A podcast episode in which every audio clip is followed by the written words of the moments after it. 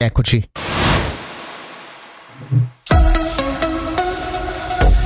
Apriamo con l'estero. Galles caccia l'uomo conclusa dopo l'accoltellamento ieri di una donna per strada nel villaggio di Aberfan. La polizia ha annunciato di aver arrestato il sospetto aggressore, un ventottenne, come riferiscono i media britannici.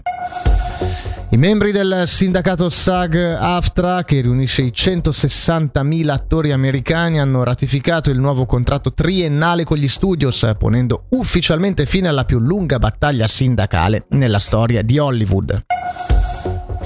Dal prossimo anno accademico l'USI di Lugano annovererà tra i suoi percorsi formativi anche il Bachelor in Data Science.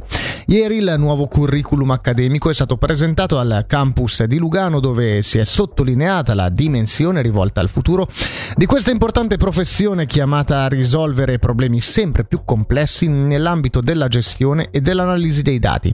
Al co-direttore del Bachelor in Data Science, Paul Schneider, abbiamo chiesto quali sbocchi lavorativi sono possibili in Ticino.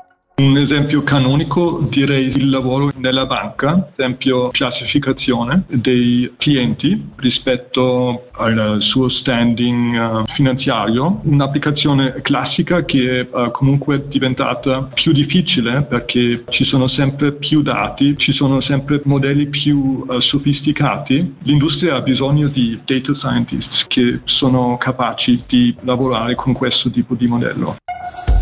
Per l'hockey sorridono le due squadre rosso-crociate in Champions Hockey League. Nella sfida di andata per i quarti di finale il Ginevra si è imposto per 4-1 sul Vaxio Lakers. Il Rappersville ha trionfato sul Vitkovice per 2-1. Meteo oggi al sud in prevalenza soleggiato in Engadina più nuvoloso con qualche fiocco di neve da nord. È ancora possibile temperature minime fra meno 4 e 0 gradi, massime su 10.